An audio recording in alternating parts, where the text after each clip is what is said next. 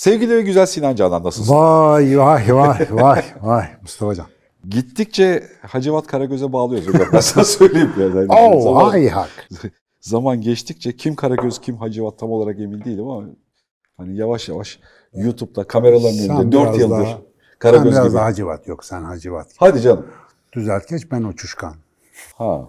Karagöz olan sensin. Genellikle yanlış anla biliyorsun konuyu bir yerden alıyorsun ben bambaşka bir yere gidiyorum ya. Biraz Hacivat gibi.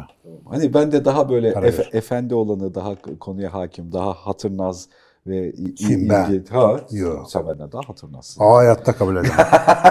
ben olsa olsa pi şeker. pi şeker. Peki. Zorlamayacağım konuyla alakalı. Ama ikimizin de burada Karagöz'ü sahiplenmeye çalışması ve Hacı Hacivat'ı yitirme olması baksana sakal makal gerçekten fizyonuma uygun yani. bir o şey kavuklardan lazım. Kavuk olabilir. Atıl şimdi buna bir şey yapsın. Hacivat Karagöz. Bir tane kapak yaptıydı öyle ya. Mi? Hacivat Karagöz'dü diye hatırlıyorum. Ya da Atıl o kadar çok bu bu alternatif kapağı Karagöz Hacivat ne konuşacağımızı bilmiyorum ama Karagöz Hacivat olsun. Biraz e, şu manevi ayarlarımız e, hikayesini bir elden geçirelim istiyorum. Hocam hep maneviyat evi. Bilimde kalalım lütfen. Benim aklın yolunda kalalım. hep böyle din, iman falan. Nereye kadar? E, ama şimdi inanç ve maneviyat gibi konuları bilimsel alana çekmişsin zaten. E, işin iç gıcıklayıcı tarafı orası ya da. Ha, her gün bana söylüyorlar ya ben de sana söyleyeyim dedim. Hoş oluyormuş böyle oturduğun yerden böyle deyince. Her tür kavram ya da her tür işleyiş biyolojinin kendisinden başlayarak evrim evrimsel anlamda bir akışın, bir değişimin, bir ritmin içerisinde yer alıyor. İnancın kendisinin de evrimsel olarak insanoğluyla beraber, anlamın oluşumuyla beraber gelen bir öykü grubu ya da hikayesi var. Fakat inançla konuştuğumuz her şey, inanç üzerine konuştuğumuz her şeyi hep o konunun kurumsalındaki bir havuzdan konuşmak zorunda kalıyoruz. Bu çeşitli kurumsal dinler de olabiliyor ya da alternatif üretilmiş yine alternatif kurumsallıktaki yapılar da olabiliyor. Bunun içinde spiritüel anlatılar, hikayeler de dahil olmak üzere. Onlar da kendi içinde kurumsallar. Ve oradan konuştuğumuzda inançla ilgili konuşmak çok zorlaşıyor. Çünkü oranın kendine ait bir kural silsilesi var. Kendi kurumsal silsilesi var. Ee, orada Kendi kültürü, anlatı ve örnekleme mantığı var. Mantığı var, kabulleri var. O zaten o kabulün dışına çıktın mı abi bu konu burada konuşulamaza dönüyor falan. Sen ilk defa şimdi bu insanın manevi ayarlarıyla beraber inanç dediğimiz kavramı bu havuzdaki yerinden, statüsünden kaldırıp sen bunu biyolojinin, insan bilimlerinin hani bu, bu tarafta e, sorgulanabilir, diyalektik etki altındaki durumuna bakılabilir ve buradan buraya etkisini, buradan topluma etkisini, buradan bireye etkisini inanç üzerinden tarif edilebilir bir bakış açısı geliştiriyorsun masada. Şimdi bunun kitabı da bitmek üzere. Evet. Bu sefer buna şahidim. Gördüm kitabı harbiden bitmek üzere. Şimdi son editoryal aşamaları var. evet editoryal aşamaları var. Bu arada çok iç kaşıyıcı gerçekten. Ellerine sağlık. Eyvallah. Sağ olasın. Evet. İlk okuyanlardan biri sensin. Evet. Ummuyordum bu seviyede. Ciddiyim. Yani bak arada konuşuyorken. Ben sana söylemiştim. arada konuşuyorken de gayet tüm bakış açısı olarak da formül getirme yaklaşımı olarak da yeni bir kültür oluşturma potansiyeli olarak da çok tatlı bir yerde duruyor. İnanç kavramını burada kurumsal dinlerin, kurumsal inanış sistemlerinin içinden çıkartıp inancın biyolojideki karşılığını, evrimdeki karşılığını, insan gelişimindeki, kültürel evrimdeki karşılığını, aslında hangi kademede nasıl bir düşünme yöntemi olarak inanca ihtiyaç duyduğumuzun biçimine dair yeni bir bakış açısı geliştiriyorsun. Ve tahmin ediyorum 4 yıllık bir süreçti bu. Bir şeyde üzerine çalıştı. Yani yazmaya başlama 4 yıl olmuş ama mevzu bir 7-8 yıl geriye gidiyor. Yani. Bir şeyde. Bu ilk olarak ya da ilk yapıda mesela acık onu sorgulamak istiyorum ya da bunun kültürünü anlatmak istiyorum. Böyle bakınca bariz bir şekilde kurumsal inanış sistemlerinin dışından konuya bakan herkes için hiç konuşulmamış bir alan çıktı ortaya. Yani biz mesela bunu hiç konuşmuyor. Hep konuşurken yani en radikal ateist de sırtına yükünü alıyor sonra buraya gidiyor ve buradan konuşmak zorunda kalıyor bu konunun kendisi. İlk defa bağımsız bir alandan yani biyolojiden bakmış. Yani biyolojiden gelen bir performansla inancın yerine, biçimine, formuna nasıl geliştiğine bakmışsın bu bu konuları anlamak açısından benim kafamı çok rahatlattı. Oo yani hani bir sürü böyle puzzle parçaları yerine oturuyormuş duygusu yarattı bir şeyde. Yaklaşımın kendisi de öyle. Bunun birincisi bu formül nasıl geldi aklına ya da nasıl biçimleniyor? İkincisi bunun kültürünü tarif etmek açısından çevresinde neler söylersin? Yani nelere gelişiyor, nelere potansiyel veriyor bizim için? İnsanın manevi ayarlarını yazma motivasyonundaki en büyük etken galiba benim de hayatımın çok uzun bir döneminde içinde olduğum bir grup insanla ilgili. Bu grup muhtemelen insan popülasyonunun %90'ını oluşturuyor. İnandığını söylediği şeylere uyamayan ve inançlarıyla sürekli kavga yaşayan insanlar. Bu büyük bir varoluşsal rahatsızlık ve insanların çoğunu bir kısmını bildiğimiz bir kısmını, şu büyük bir kısmını da bilmediğimiz oranda etkiliyor. Mesela ben dünyada yapılan savaşların, bütün arızaların, o çatışmaların, gruplaşmaların, kin, nefret ve öfkenin aslında buradan kaynaklandığını şu anda görmeye başladım. Nedir o burası dediğim tam olarak? Herkes kültürel olarak bir inanç sisteminin içine doğuyor. Çoğu orada kalıyor. Bir kısmı bunu beğenmeyip yerine başka bir inanç sistemini seçiyor ama o inanç sistemi de daha önce kurgulanmış bir inanç sistemi. Büyük sorularına cevap verecek bir şey arıyor herkes. Çünkü herkesin büyük soruları var. İnsan olmaklıkla beraber böyle bir görevle doğuyoruz. Bir şeylere cevap vereceksin yani. Ve hiçbir zaman hemen hemen seçtiğin ya da içinde büyüdüğün o manevi anlatı geleneği ya da açıklama biçimi senin malın olmuyor. Çünkü bilgiyle beslenen bir şey değil. Bir ya da şu ya da bu şekilde kabul edilmiş bir şey. Ve sonra insanlar bunun için birbirini öldürüyor. Böyle tatlış bir dünyadayız. Şeyden başladı bu iş bu arada. Tabii ben küçükken Allah'ı ispat etmeye çalışan dergiler, Allah'ın yokluğunu ispat etmeye çalışan dergiler, makaleler, bir şeyleri birilerine ispat etmeye çalışan böyle silsilelerle karşılaşarak büyüdüm. İşte biliyorsun bal peteğinde Allah yazıyor diye herkesin imana gelmesi gerektiğini söyleyenlerden. İşte Allah diyen taşı, aslana. taşı bıraktım kendi kendine düştü demek ki Allah yok diyen iki uç arasında böyle enteresan bir spektrum var. Burada da seç beğen al modeli var. Yani bunlardan bir tanesini seçip yoluna devam edebilirsin. Fakat sorun şu ki bunların hiçbiri senin kendi kişisel sorularının cevaplarını vermiyor. Senin derdini çözmüyor. Ve biraz insanla ilgilenmeye başladıktan sonra da hepimizin ama hepimizin seni de ikna ettiğim üzere böyle büyük sorulara sahip olduğunu ve bunları unutamayacağını, devredemeyeceğini fark ediyoruz. Hiç olmadı yaş kemale erince fark ediyoruz. Lan geldik gidiyoruz falan nedir bu gibi. Dolayısıyla insanın bu büyük meselesine akli bir çözüm ve açılım getirmek gerekiyor. Çünkü dinlerden, inançlardan, geleneklerden gelen her şey teskin edici, akli yöntem vermeyen, yani sana işte felsefe gibi böyle belirgin ya da bilim gibi bir metodoloji öğretmeyen, bu budur, bu budur, şu da şudur deyip sen rahatına bak, takıl git diyen bir sistem var. Şimdi bu sistem insan gelişiminin önünde bence çok büyük bir engel. Seni çünkü rahatlatıyor. İnsan rahatlık durumunda bir şey yapmıyor. Rahatsız olacaksın ki bir şeyler yapabilesin.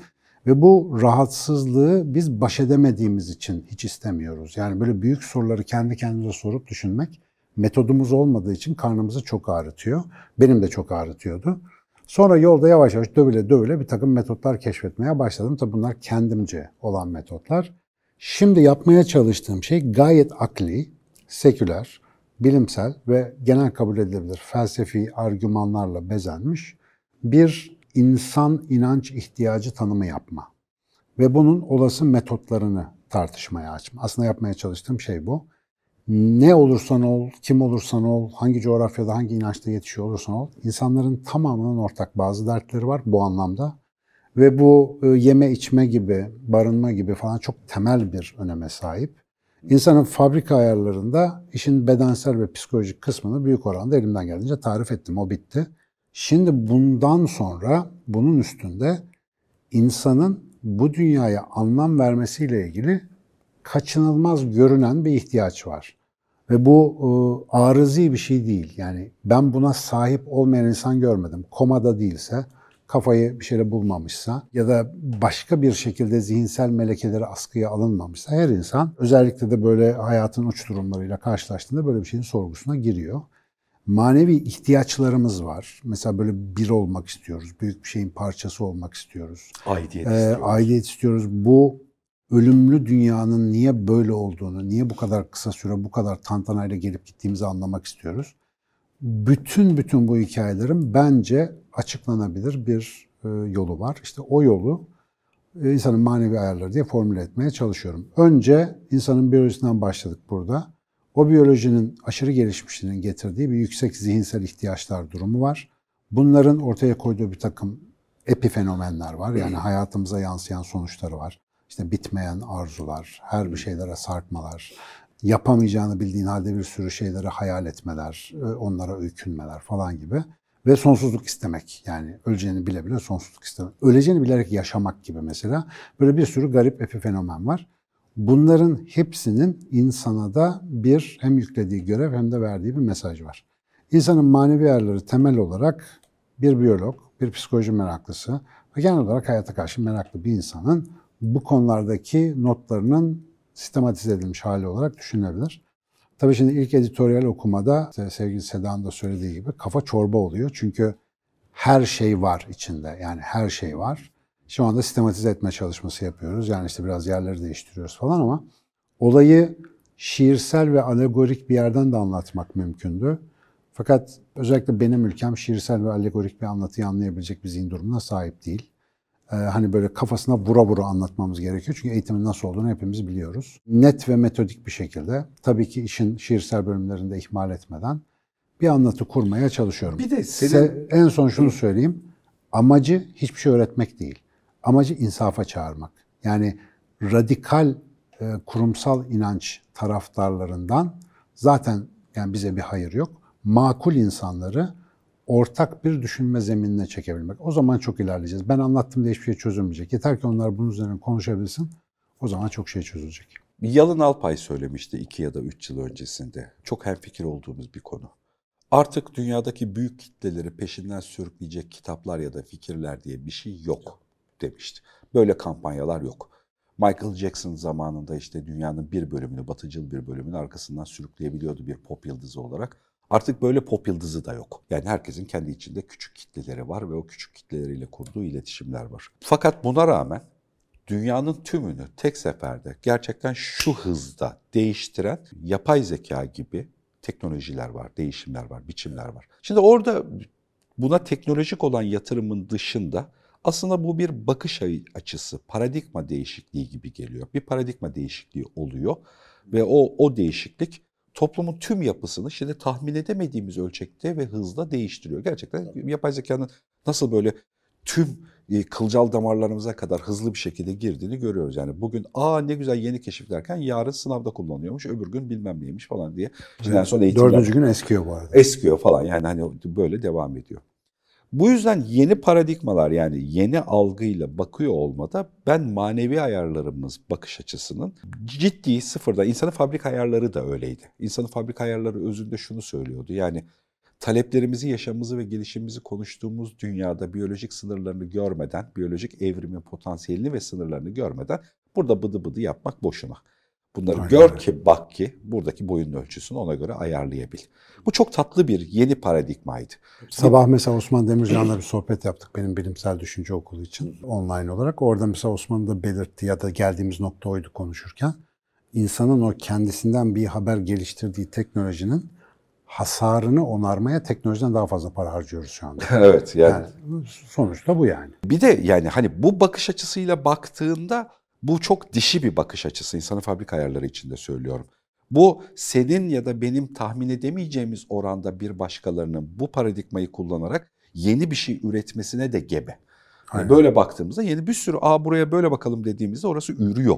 Yani fikri, bilgisi, düşüncesi, yapısı da üreyebiliyor birçok akademik anlamdaki sorgulamaya ya da oluşturulmuş yazılmış metinlere etkisi olduğuna eminim. Olacağına da eminim bundan sonraki süreç için. Ee, insanın fabrika ayarları içinde, manevi ayarlar içinde şimdi bir not ilave etmem lazım. Şimdi ben bu kitaplarla ilgili şöyle tepkileri az olmayan sayıda duyuyorum. Mesela bu kitabı bir arkadaşım okuyor. Genellikle de medyadan beni görmüş ve ne anlatıyor bu Duduk makarnası bir de kitabına bakalım demiş. Değer toplu burada gördüğünde diyor ki hep bilinen şeyleri anlatmış.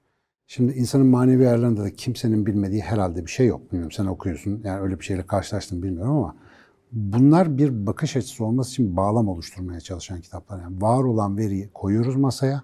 Bak bu veriye bir de bu taraftan bak diyoruz. Şimdi bağlamı kaçıran e, bir topluluğun içinde yaşıyorum ben genellikle. Çünkü bağlamı yakalayabilmek için edebi açıdan iyi olman lazım. Çünkü bağlam bir metnin üstel bir fenomenidir. Yani metne hakim olur sonra bağlamı anlarsın. Ha demek ki bu böyle bak işte romanın bittiğinde anlaşılıyor ya mevzu onun gibi. Ee, burada aslında bir bağlam önerisi var. Yani yoksa içindeki veri, data zaten harcı alem şu anda internete giren herkesin öğrenebileceği yani her gün e, işte dört öğün yersen erken öleceğini herkes biliyor bugün. Ama bunu yani yeme işini hayatındaki mesleki başarıyla alakasını kavraman için bir bağlam gibi. Şimdi burada da yani o Bunun bir araştırma silsilesine ya da veriye dönüşebilmesi için, yeni bilgi üretebilmesi için insanların bu bağlamı yakalayabilmesi lazım. Ben sanıyorum ben gittikten bir süre sonra olur gibi geliyor bana. Ama buradayken çok zannetmiyorum yani. Şimdi insanın fabrika ayarlarında da böyleydi. Hani örnek şimdi insanın manevi ayarlarında da. Şimdi burada yeni üretilen bağlam, yeni yapı az önceki özetlediğim hikaye.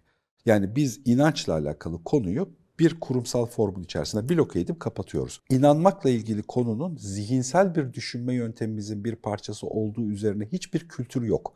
Böyle olsa bunun literatürünü üreteceğiz. Tabii ki. Halbuki biz burada inanmakla ilgili konuştuğumuzda literatürünü ürettiğimiz şey Hristiyanlığa, İslamiyet'e, Yahudiliğe ya da alternatif başka kurumsal dinlere ait bir literatür üretiyoruz. Bu arada psikolojide ve genel olarak yani insana dair bilimlerde inanç hep böyle işte 80'li 90'lı yıllara kadar sinir biliminin duyguya yaklaşımı gibi yaklaşılan bir konu. İnsan inanıyor ama işte yazık onlar ilkel dönemlerdeydi. Önce taşa toprağa tapıyorlardı, yıldırma bilmem ne.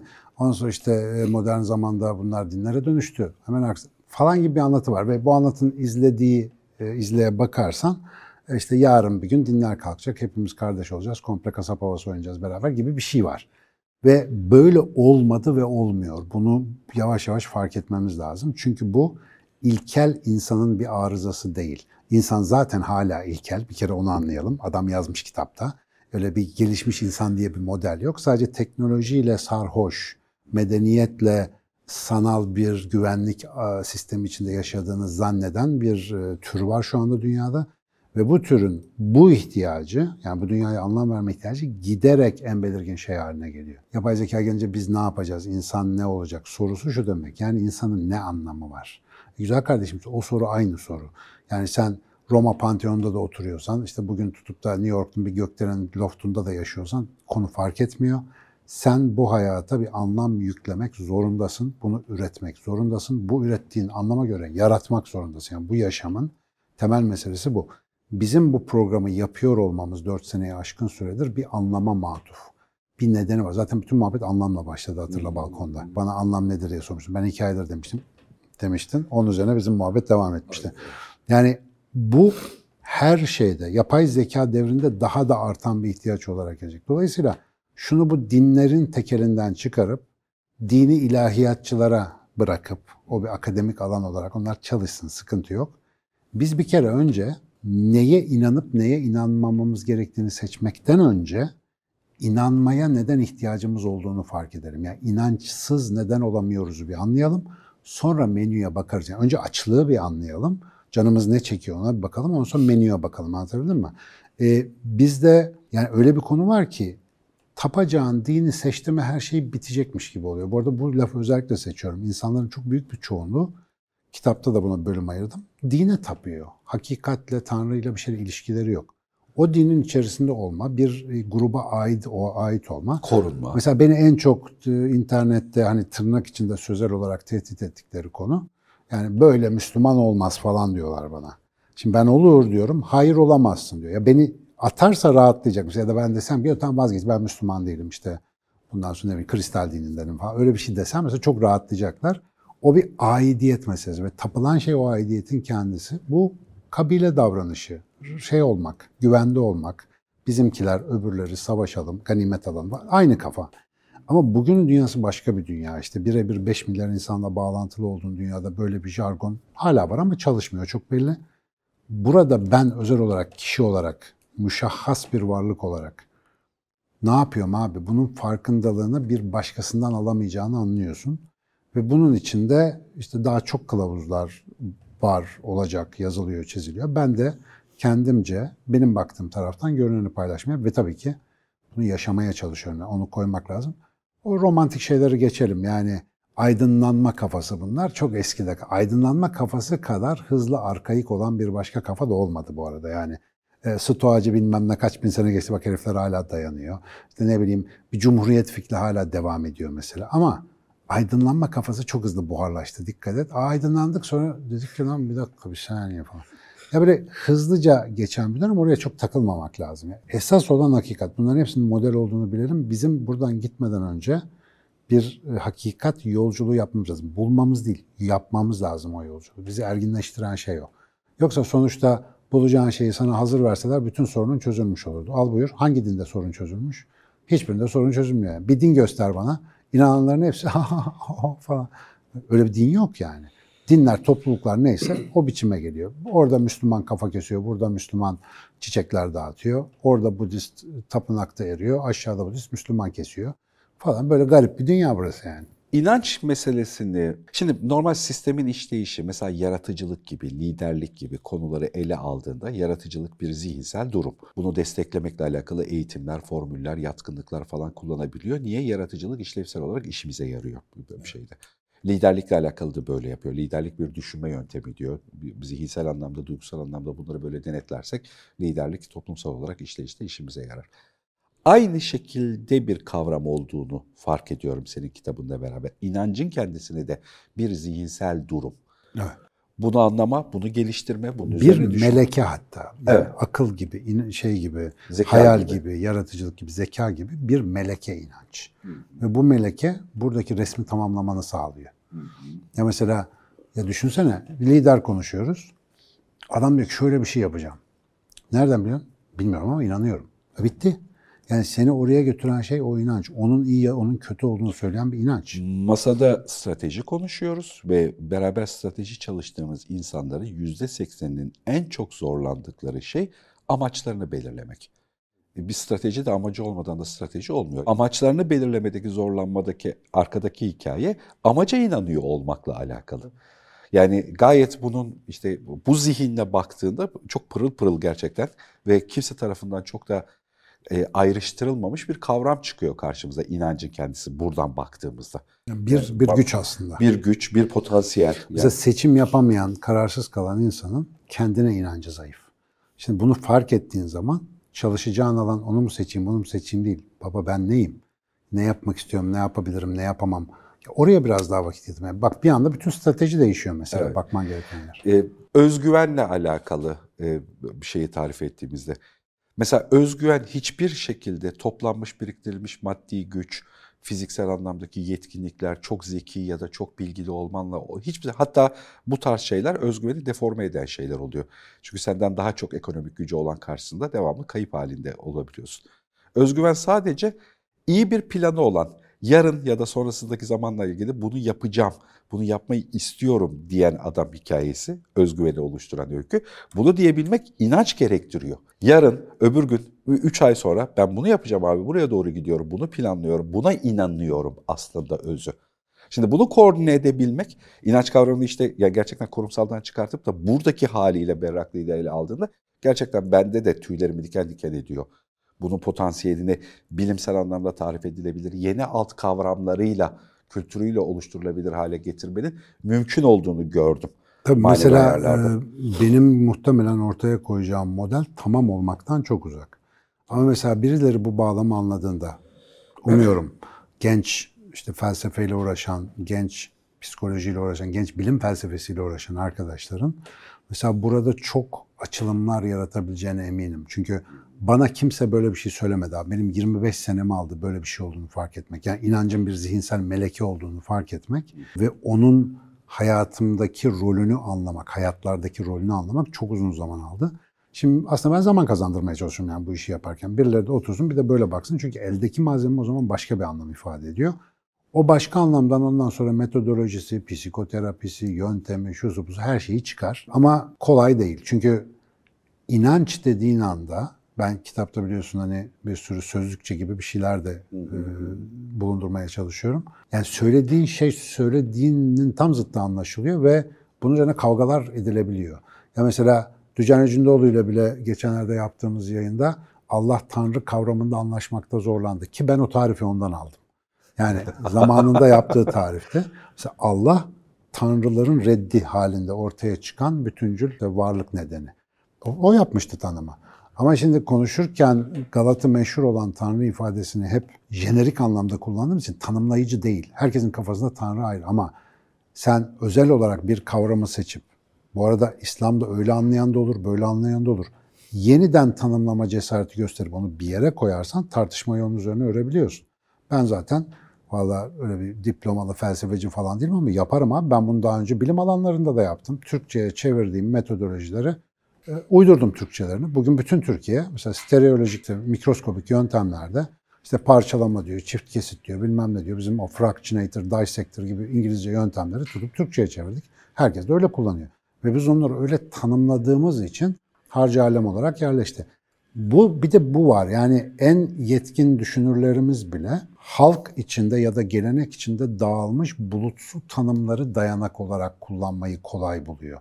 E tabii ki tartışmada bu kolay ama bir yöntem tarif edeceksen öyle yapamazsın. Onları alacaksın, okuyucunu, dinleyicini zorlayacaksın. O tanımı ona vereceksin ki onun üzerine senin kurduğun düşünceyi oturtturabilsin.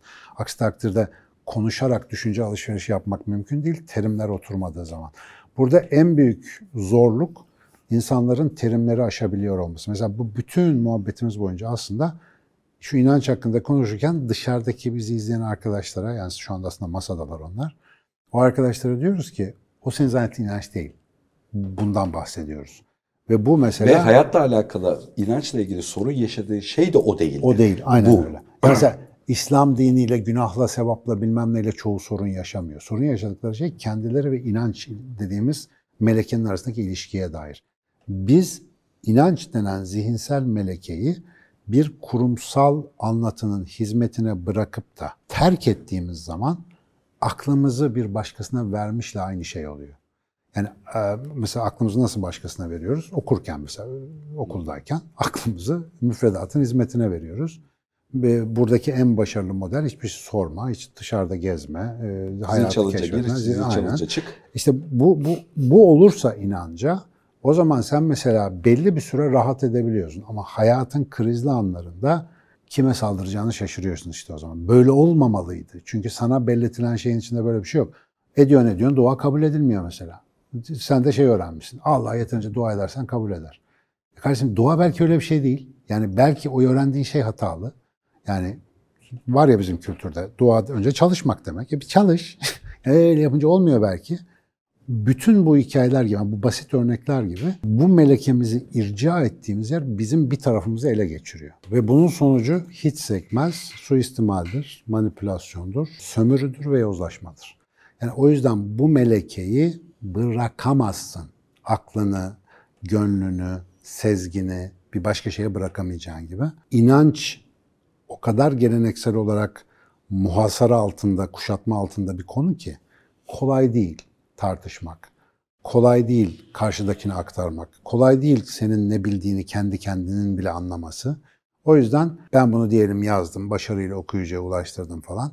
En angaje, en anlamaya çalışan arkadaşımın bile minimum 2-3 senesi var gibi gözüküyor. Çünkü bu bir bakış açısı ve düşünme biçimi değişimi gerektiriyor. O da bir gecede olan bir şey değil. Yine de e, bazı basit şeylerin işte geri kalan birçok şeyi anlamada bize rahat, temiz yol gösterdiğini fark etmek gibi bunun anahtar bir içerik olacağını, anahtar bir bilgi inşallah, olacağını inşallah. görüyorum ya da e, seziyorum. Bu arada internettekiden fazla inşallah dersen Adnan Oktar'la bir ilişkin var. Sen çabuk inşallah diyorsun. Enis Doku'ya demişler geçen gün. Ah işte tabii kültür patlayınca insan böyle oluyor. İnşallah bizim kültürümüzde ben ancak niyet ederim geri kalanını sistemin sahibi inşa eder demektir. O inşa ederse bu olur demektir. Dolayısıyla ağzından çıkanı, çıkanı kulağının duymasının bir işaretidir yani. Ben gidip yeni kıta keşfedeceğim. Höst inşallah. Ha bak o olabilir.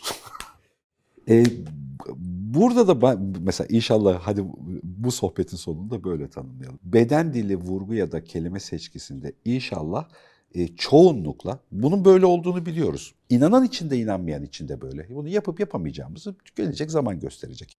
Yarın öğleden sonra yemek yiyoruz abi. Okeydir, okeydir. Ne bileyim belki de her şey olacak ya da olmayacak.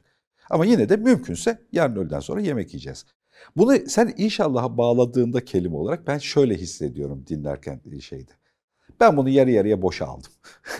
tamam mı? Yani hani... Çok işte temizlememiz gereken en önemli şeylerden bir tanesi. Yoksa o, o niyet hem fikir olduğumuz bir niyet. Bak inanmayan biri olarak da hem fikir olduğumuz bir niyet. Yani illa kurumsal bir şey de doğru söylüyorsun. Yarın olup olamayacağını bilemeyiz. Ama... Mesela sana şöyle desem yarın diyelim yemek yeme konusunda inşallah demiyorum da şöyle diyorum. Yarın eğer evrenin bütün etkileşimleri bir aksilik olup da kaotik bir karmaşaya girmezlerse ki biliyorsun kuantum fiziğinden işte kozmolojiye Yine kadar aynı şeyi düşünüyorum. bir sürü şey var. Hayır, hayır. Yine- yine beni boşalıyor. sen- Ya hiç öyle düşünmezsin. Ben bunu böyle bir etkileyici anlatayım dersin ki lan yarın biz yemek yersek bu büyük iş. Yani gerçekten bu arada büyük iş. Ama işte o kelimelere, o kavramlara anlam vermek için çalışmadıysak bu başımıza geliyor. İnşallah maşallah falan. Vardır öyle Türk bir işe başlarken inşallah. İşte yapınca maşallah, yapamasa hay Allah falan. Öyle bir modele geliyoruz yani. İnsanın manevi ayarları gerçekten hani baktığımda çok editoryal anlamda tekrar düzenlendiğini biliyorum ama e, çok böyle tertemiz, çok berrak peşi peşine ve doğru söylüyorsun içindeki anlatı kalıpları, bilgi kalıplarının büyük bir kısmına hakim olmamıza rağmen hiç böyle bakmamıştım. O falan diye bakabileceğin her seferinde herkes için böyle olabilecekmiş gibi görünen bir kitap. Çok tebrik ederim. Yani o bir bilim Eyvallah. gücü, zihin gücü Dur isteyen bakalım durum, bir bir piyasaya çıkaralım. Yani senelerdir Muhtemelen- masada haftada iki defa, üç defa uzun uzun konuşan adamlar olarak bile arka tarafta beni hala hani bu biçimde şaşırtacak reaksiyonda bir şey ya da tüylerimi diken diken edecek reaksiyonda bir şey de üretiyor olmanı ayrıca da tebrik ediyorum. Şeyde. yani hani bunu biliyor, görüyor olmak gerekir. Hani masada vakit geçiriyoruz. Yok arka tarafta da işleyen başka bir şey var. Hepsini meselesi. anlatmıyoruz. Arka planda var bir şeyler. ya buradan çıkıyor ama işte bir de yazmanın tabii doğuşkanlığı ayrı bir şey. Oturup yani konuşmak başka, yazmak başka. Orada da disiplin oldukça geliyor bir şeyler bakalım inşallah. Faydalı olur derdimiz o. Güzel, güzel hikaye. Teşekkür ederim hocam.